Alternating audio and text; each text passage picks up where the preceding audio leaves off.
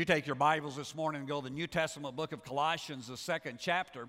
As you're doing that, let me welcome those who are joining us at our campuses this morning. Uh, we are excited about what God is doing there today as well as here, and we trust that you are being ministered to already and that you're going to be ministered to today in this service as well. I've been talking to you about life with purpose. And, and as I begin to, to look at this whole thing about purpose, I, I, I begin to look at nature. And, and what I found out about nature is, is that everything that is created has a purpose.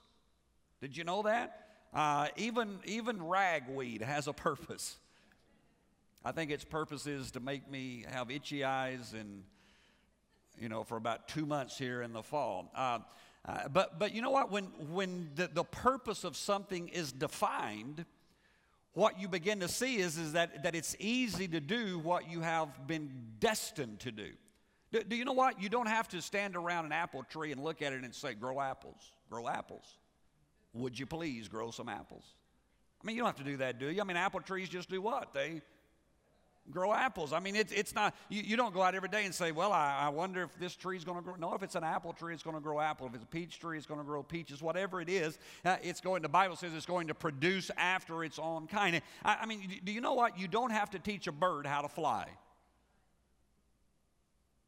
I mean, have you ever had to walk up to a bird and say, would you fly? Here's how you fly. You move your wings. You don't have to do that, do you? Why? Because a bird, the purpose of a bird's existence is to fly. In fact, if the bird doesn't fly, we know something's wrong. Ever had to teach a fish how to swim? Fish, here's how you swim. This is the backstroke. Uh, you know, it, it's just, it's the purpose of what it's been created for, and therefore it performs its purpose well. Now, man is the only one that really struggles with this.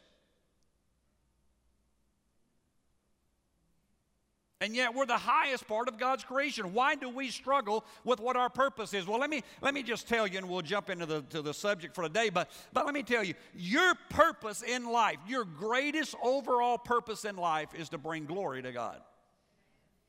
That's what you were created for. Adam and Eve were created in the beginning of time. Why were they created? They were created in the image and in the likeness of God, the Bible says. What were they doing? They were created to bring glory to God.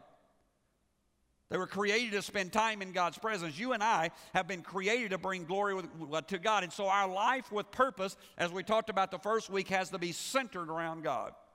And you have to have life with God. Last week we talked about life with others and how that you have to live that life out. Today we're going to talk about life with the church.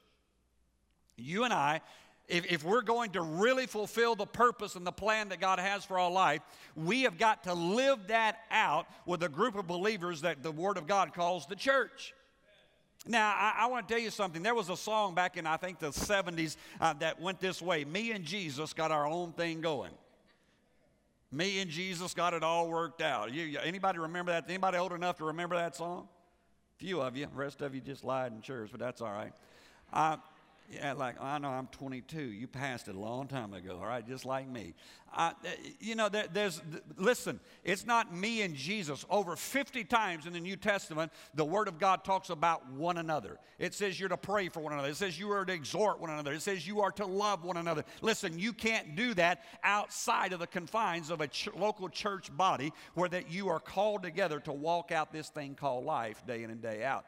So if I really want to find my purpose, that purpose not only involves me and God, it not only involves uh, those that I've that I, I am around in daily life, but it genuinely involves being around those who go together uh, in this thing we call church. Now, look there uh, in Colossians chapter 2, verse 6 and 7. This has been our foundation scripture for this whole series, and we've just been kind of going through the book of Colossians. It says, So then, just as you receive Christ Jesus as Lord. Now, let me stop there for just a moment. That word Lord is something that we don't spend much time on. We love to receive Jesus as Savior. But the Bible says here, the Apostle Paul said, he said, You didn't just receive him as Savior, you received Christ Jesus as Lord. That means he is in charge of your life. The Bible says it this way you are bought with a price, you are not your own, therefore glorify God in your body. So he says, Christ Jesus as Lord. Continue to live in him rooted and built up in him, strengthened in the faith as you were taught, and overflowing with thankfulness. And, and, and so the Apostle Paul told us th- this is how you have to live. This is what you are called to live in day in and day out, is this aspect of your life with purpose is rooted and grounded in Jesus Christ and in walking with him. But would you go to the fourth chapter? We're going to jump ahead a little bit. We, we spent a lot of time the last couple of weeks in the third chapter, uh, but I, this, is, this is one of those series that probably could have been about a 10 week series, and I'm trying to consolidate it down uh, into a three week series. So jump ahead uh, to the fourth chapter look in the seventh, seventh verse. Uh, Tychicus will tell you all the news about me. Now, this is one of the, the men there. He says, He is a dear brother, a faithful minister, and fellow servant in the Lord. Now, in this, if you're going to have life for the church, the Apostle Paul, writing here, says, uh, This man is coming, and he, when he gets there, he's going to tell you uh, what I've been doing, what's been going on in my life, the things that have been taking place. But he lists in here three specific things. And if you underline in your Bible, underline these. Would you underline the word brother? Would you underline faithful minister? Now, I'm in the New International Version. It may read a little differently what you've got. And, and also fellow servant. Uh, those are the three things we're going to talk about this morning as, as we look at life with the church. That, that you and I, as we walk together, now let me explain this. If, if you are not uh, male and you read that and you say, well, that's not talking to me, well, it's not just talking to brothers, it's talking to sisters also. One fellow said he's not just talking to the brethren, he's talking to the cisterns as well. All right, so so it's it's both. All right, it, it's referring and and this this word brother is in reference to fellowship. Now, you know, we, we've tried to explain fellowship on so many levels, and people say, well, fellowship means it's fellows on the same ship. I said, no, that's, that's pretty corny, and that's not what it means. Uh, you can have fellows on the same ship and they can hate each other. So that's not what it's about. Uh, f- fellowship, uh, the, the, the, Greek word is the word for love is the word koinonia, and, and it means uh, an, an, intimate relationship. It means knowing one another. In fact, uh, when they did communion in the New Testament church, they called it the love feast. They called it the koinonia feast. And, and it really was, if you study especially the book of Corinthians, you'll find out that it wasn't what we do. We kind of get together, we get the little, you know, little cups and the little little uh, wafers that taste like cardboard. Right? We hand them out, and everybody takes them, and we're done. Uh, they literally would come together and have a feast. I mean, they would hang out, they would party hardy. They really would. I mean, go study this. In fact, they were partying hardy so much that Paul had to write to them and say, Quit getting drunk at church.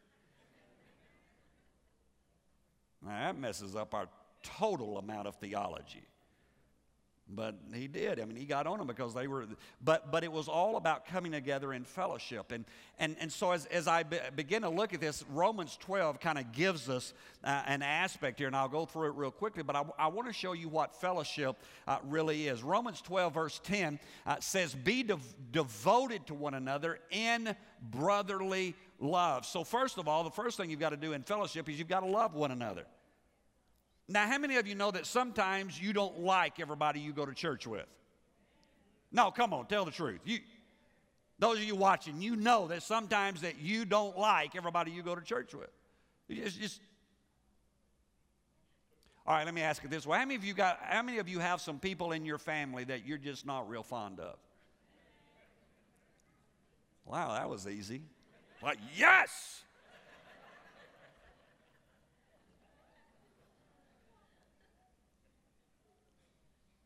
Wouldn't it have been nice if you could have picked your family? And I'm sure your family members feel the same about you. And it, it's the same way with the body of Christ. Is, is that, you, you know, if, if, if I were going to have a church just, just you know, I, I would pick certain people. They'd all be like me. They'd all be, it'd be bad, but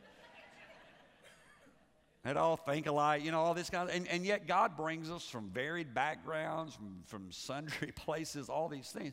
And He puts us together, and He says, By this shall all men know you are my disciples if you have love one to the other. He didn't say if you went to church together, He said if you have love. And so, so the first aspect of fellowship is I've, I've got to love those that I go to church with. I, I've got to, to take the, the whole aspect, and, and I want to tell you, sometimes you have to ask God to help you do that. There, there are times in your life where it's like, oh man, oh man. But God tells us that, that we're, we're to have fellowship. And so the Apostle Paul writing here, he said, he, he said he's a dear brother. And in, in other words, it's this fellowship that he and I have. Uh, the second aspect there, uh, also in the, in the 10th verse of, of the 12th chapter of the book of Romans says, honor one another above yourselves.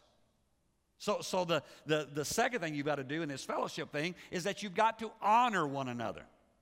Have you ever, again, going back to Corinthians, have you ever read there where, where the Apostle Paul is, is talking about well, communion? And, and he writes to them and he says, uh, he said, Some of you have, have gotten sick, some of you have even died because you have not discerned the Lord's body properly. Ever read that? And we always, you know, we get real maudlin when it's time to take communion. We say, Now be careful tonight because if you don't take this right, if you take this in an unworthy manner, God's going to strike you down. Right? But let's do, let's do some further exegesis of the scripture. Let's, let's look at what the scripture says. The Word of God says that who is the body of Christ? The church. Right? The church is the body. He's the head, we're the body. So the scripture there is not talking about that we don't discern Jesus himself and his, his crucifixion or his resurrection, that we're not. What it is saying to us is this is that genuinely we have not honored one another the way that we should have. And because we have not, what would happen to us if we honored one another the way we should? Do you know what? There are people sitting around you wherever you are today, wherever you're sitting right now. There are people all around you who have great anointings from God. And if you're not careful, you'll miss it. There are people who will come up to me on, on different occasions, and, and God will have given them a prompting or a word. And, and, and sometimes they'll, they'll speak that to me, and I, and I just look at them and go, You got to be kidding me. God's using you? And I've said that to a few of them. I won't point at anybody. But you know, I mean, it, it's, it's, it's like God's using, really. But you know what? God has an anointing that He's placed in, and if we would honor one another that way, we would begin to see the blessings of God, the power of God. And I wonder what God could do in our churches if we really honored one another. If we really came to that place that we understood what honoring one another meant, what would God begin to do? How would the Spirit of God begin to flow in our midst as we gathered together if we truly honored one another? Verse 12 of that same chapter says, Be joyful in hope, patient in affliction, and faithful in prayer. The third thing that, that fellowship involves, it involves worship with one another. And see, that's why we come together week after week. It's, it's not because you should say, well, can I worship at home? Yes, you can. But there's something about coming together with other believers, with other men and women, with other people who have professed the same thing that you have professed of your relationship with the Lord Jesus Christ. And as you come together, something happens. The Bible declares it this way one can put a thousand to flight, two can put 10,000 to flight. There's something that happens when we come together. The term is synergy. As we come together, something happens. And so, if I can worship God at home, what happens when I bring hundreds of other people together and I begin to worship God together? I tell you what happened. All the angels of heaven take note when the people of God come together to worship God and to declare the glory of God. Verse 13 says, that we are to share with God's people who are in need and to practice hospitality. So, the fourth aspect of fellowship is we've got to learn to be gracious to one another. Have you ever been to somebody's house who just has a real gift of hospitality? Ever been there? Ever? I mean, it's, I love going to people's houses that have hospitality gifts. Now, if you don't have it, don't ask us. I mean, have you, have you ever been to people's houses that, that you're afraid to move? You know, I mean, uh, they, they hand you a, a glass of something to drink, and you start to set it down, and they, they're running with a coaster to slip it. You know, they, they slide it under. I mean, just, you know, it's like, you know, you wouldn't, I, I can remember years ago that when, when our, our children were smaller, uh, we had a couple in our church then that, that came to us and they said, Pastor, we want to take you out on our boat. And I'm thinking, boat? You know, bass boat at the best speedboat. I said, sure, I'd love to. I said, well, bring the kids. I get there. This thing has teak wood everywhere. Has its has a kitchen in it. It has all this stuff. And my kids are there. and they're just kids, you know, kids. I mean, you know, and, and, and the whole time I was on that boat. You know, when you got bedrooms, it's not a boat. I was, I mean, I was as nervous as I was just thinking, what are they going to tear up? What are they going to break? Right? And, and yet, the Word of God tells us that, that if we're really going to have fellowship with one another, what we've got to do is that we've got to come to that place uh, where we're gracious to one another. Where, you know what? And it really does mean where we break bread together. That's part of life with the church. That's part of life on purpose uh, with, with what God has called you to do uh, in your life. The, the, the, second thing that he refers to there, he, he says not only he is a dear brother, but he says he is also a faithful minister. Now, Matthew 16, let me read this to you. Matthew 16, 24 says, Then Jesus said to his disciples, If anyone would come after me, he must deny himself and take up his cross and follow me. That word faithful minister is in reference to discipleship. Oh, wow. If I am going to live the purpose that I have for my life, then I have got to be a disciple of Jesus Christ. And Jesus said it this way He said, If you're going to be a disciple, He said, you've got to deny yourself, take up your cross, and follow me. Now, we, we, I don't know of any of those three things we want to do. Gets quiet. I mean, think about it. You, deny myself. I mean, do, do you realize that the entire economy of the Western society is built on not denying yourself? What do you think credit cards with 29% interest is all about? Boy, it gets quiet when pastor's doing really good preaching. You know, it's, well, I don't want to deny myself. I don't want to wait till I can pay for it. Oh, help me. All right? And yet, the Word of God says if you want to be a true disciple, deny yourself, take up your cross, and follow Him. You, remember in Scripture one day where, where the Word of God says that, that the Apostle Peter came to Jesus and he said, Lord, we've given up everything to follow you. Now, that was a pretty limited perspective on Peter's part. He's a lot like us. Have you ever thought you were really having a bad day until you met somebody who really was? Right? and, and the Apostle Peter was saying, Lord, I gave up everything. Well, you know, Jesus had given up heaven. Talk about giving up everything to come to earth. And, and Jesus looks back at him and he says, Peter, he said, it, it, whatever you've given up houses, lands, mothers, fathers, sisters, brothers he said, that's going to be restored to you 100 fold in this world. But we don't like that next part. There's another part of that verse in one, in one of the Gospels that he says, with tribulation.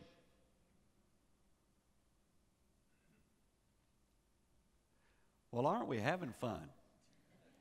He, he said that, that in, in the process of life, I am going to restore to you 100 fold. Now, now what we have taken that to mean, and, and, and I've heard it preached, and I just get I just get upset every time I hear it preached. Now, what that means is if you give a dollar, God is bound by His word to give you a $100 back. Now, let me tell you something. God is not the lottery, He is not a slot machine, and He does not work in the way of the world. That word 100 fold, if anybody would go read that and study what it means, 100 fold means maximum return. Now, I want to tell you, if I give up houses and lands and all these things for the kingdom of God and I get to heaven, I've got a hundredfold in this world because I've been saved. Boy, see, now, now, here's what's interesting about preaching this this morning. I would get a lot more positive response if I would say to you, Oh, yeah, now if you just give a little bit more, God will just bless a little bit more. And I do believe that if you give God, I don't have any problem with that. But I want to tell you, we are not understanding that the scripture says, Deny yourself, take up your cross, and follow me. We, we love to quote parts of scriptures. Lord, that we would know you in the power of your resurrection, read the rest of the verse, and in the fellowship of your suffering. Aren't you glad this is the last one of this series? See, if I'm really going to be a person who lives the life that Jesus Christ has called me to, to live, I am going to live truly as a disciple. And a disciple has to give up his rights, he has to give up everything that they have, and they have to be willing to follow the Lord, to do what God has called them to do, and to say, Lord, I am not my own, I will follow you. And you know what? Discipleship means being involved with one another. It means walking together with what God has called you to walk in. Now, the third and final aspect of that he refers to as a fellow servant. And when I begin to study that, that fellow servant is talking to us about stewardship. Do you remember the story uh, where the master calls in the three guys and he gives one five talents, which is money. He gives one two talents, which is money. And he gives one one talent, which is money. He gives them money. And he says, Now I want you to take this and I want you to use it until I get back. And, and the scripture says that one doubled and the second one doubled and the third guy took his and hid it.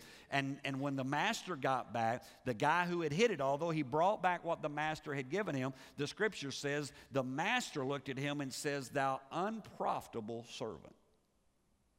See, God has given unto you time, talents, and treasures. Let me say it again. God has given time, talent, and treasure.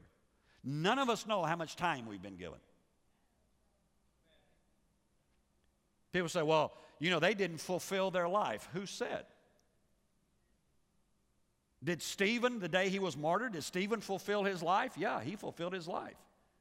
You want me to prove it? He said, I see Jesus standing at the right hand. Listen, if your life is not fulfilled, if it is not time for you to go home, you're not going to be see Jesus standing at the right hand of the Father. That's what he said. I mean, we, we, we read, do, do, you realize that when you study the scripture, that, that 11 out of the 12 apostles died by the sword or died by crucifixion? They, they died seemingly before their time should have been up.